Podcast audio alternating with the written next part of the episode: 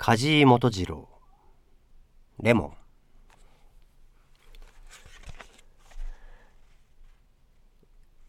得体の知れない不吉な塊が私の心を始終押さえつけていた。焦燥と言おうか嫌悪と言おうか酒を飲んだ後に二日酔いがあるように酒を毎日飲んでいると二日酔いに相当した時期がやってくる。それが来たのだ。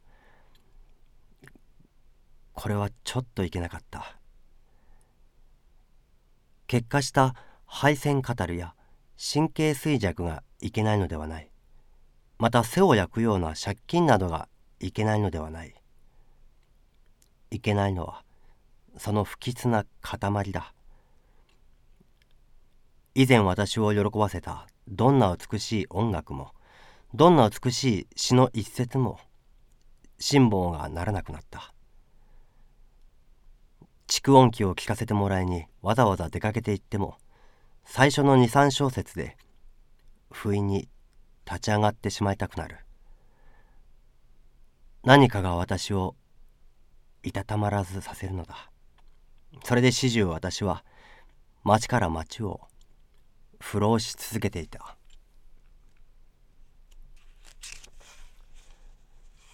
なぜだかその頃私はみすぼらしくて美しいものに強く引きつけられたのを覚えている。風景にしても壊れかかった町だとかその町にしてもよそよそしい表通りよりもどこか親しみのある汚い洗濯物が干してあったりガラクタが転がしてあったりむさ苦しい部屋が覗いていたりする裏通りが好きであった。雨や風が蝕んでやがて土に帰ってしまう。といったような趣のある町で土塀が崩れていたり柳が傾きかかっていたり。勢いのいいのは植物だけで時とするとびっくりさせるようなひまわりがあったりカンナが咲いていたりする。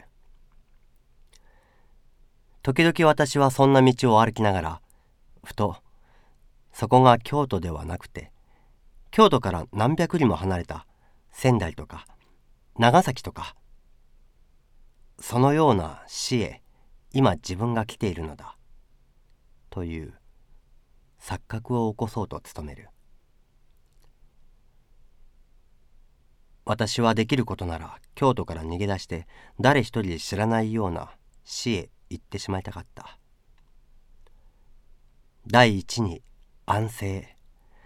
がらんとした旅館の一室。正常な布団。匂いのいい茅と。ノリのよく効いた浴衣。そこで一月ほど。何も思わず。横になりたい。願わくは。ここがいつの間にか。その死になっているのだったら。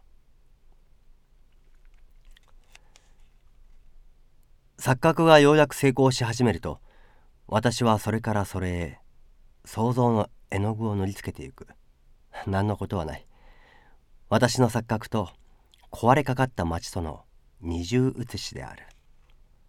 そして私はその中に現実の私自身を見失うのを楽しんだ。私はまたあの花火というやつが好きになった。花火そのものは第2弾としてあの安っぽい絵の具で赤や紫や黄や青やさまざまな縞模様を持った花火の束。中山寺の星下り花合戦枯れすすき。それからネズミ花火というのは一つずつ輪になっていて箱に詰めてある。そんなものが変に私の心を誘った。それからまたビードロという色ガラスで鯛や花を打ち出してあるおはじきが好きになったし南京玉が好きになった。またそれを舐めてみるのが私にとって何とも言えない享楽だったのだ。あのビードロの味ほどかすかな涼しい味があるものか。私は幼い時よくそれを口に入れては父母に叱られたものだがその幼児の甘い記憶が大きくなって落ちぶれた私によみがえってくるゆえだろうか。全くあの味にはかすかな爽やかななんとなく死火といったような味覚が漂ってくる。察しはつくだろうが私にはまるで金がなかった。とはいえそんなものを見て少しでも心の動きかけた時の私自身を慰めるためには贅沢ということが必要であった。二銭や三銭のものといっても贅沢なもの美しいものといって無気力な私の触覚にむしろこびてくるもの。そういったものが自然私を慰めるのだ。生活がまだ蝕まれていなかった以前私の好きであったところは例えば丸善であった。赤や木の大どころんや大どき人。洒落た切子細工や天下なロココ趣味の浮き模様を持った琥珀色や翡翠色の香水瓶。キセル小刀石鹸タバコ。私はそんなものを見るのに小一時間も費やすことがあった。そして結局一等いい鉛筆を一本買うくらいの贅沢をするのだった。しかしここももうその頃の私にとっては重苦しい場所に過ぎなかった。